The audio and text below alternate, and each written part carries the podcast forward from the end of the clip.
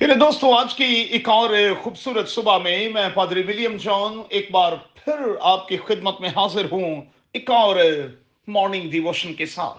میرے ساتھ دیکھیں تسلنیکے کے مسیحیوں کے نام، مقدس پالوس کا پہلا خط، اس کا پانچواں باب اور اس کی سولہویں آیت۔ آج صبح کے لیے ہمارا مضمون ہوگا بی جوائے فل آلویز تسلنیکے کے مسیحیوں کو مقدس پالوس ایک خاص تلقین کر رہا ہے۔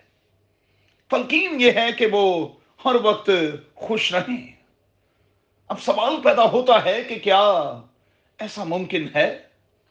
لفظ ہمیشہ آلویز بڑا اہم ہے۔ آلویز کا مطلب ہے لاسٹنگ ایکسپیرئنس یعنی ایسی خوشی جو لمیٹڈ وارنٹی کے ساتھ نہ ہو۔ اب جوائے فل کے لیے جو یونانی لفظ استعمال کیا گیا ہے، اس کا مطلب ہے چیئر فل مطلب ہر حالت میں خوش رہنے کا ہنر۔ ہر حالت میں خوش رہنے کا سلیقہ اور پھر طریقہ۔ اچھا دوستوں، ایک بات نوٹ کر چھوڑے میرا یہ ذاتی تجربہ ہے کہ اگر آپ متواتر دعا کرتے ہیں، دعا کی حالت میں رہتے ہیں، تو آپ اطمینان اور خوشی کا تجربہ کرتے رہتے ہیں۔ اور وہی خوشی دن بھر باہر چھلک چھلک کر آتی ہے۔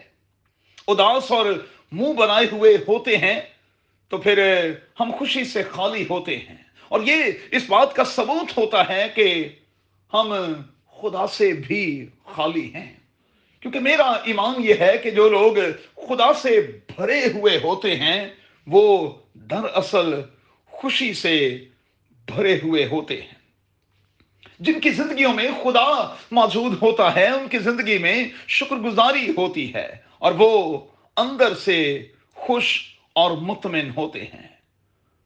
ہاں اندر فساد اس وقت ہوتا ہے جب مقابلے کی روح ہوتی ہے، جب جلن اور کڑن ہوتی ہے، اور جب ہم اپنے آپ سے بھی، اپنے حالات سے بھی، اپنے وقت سے بھی خوش نہیں ہوتے۔ سو تلقین یہ ہے کہ ہم ہر وقت خوش رہیں۔ پیارے دوستو، خوشی کا راز خداون میں پنہا ہے۔ اسی لیے مقدس پالوس کلیسیا کو نامہ لکھتے ہوئے کہہ رہا ہے خداون میں خوش رہو۔ پھر کہتا ہوں کہ خوش رہو۔ سو اداسی، بے قراری، بے چینی کو خود سے الگ کریں۔ خوش رہیں، خوش باش رہیں۔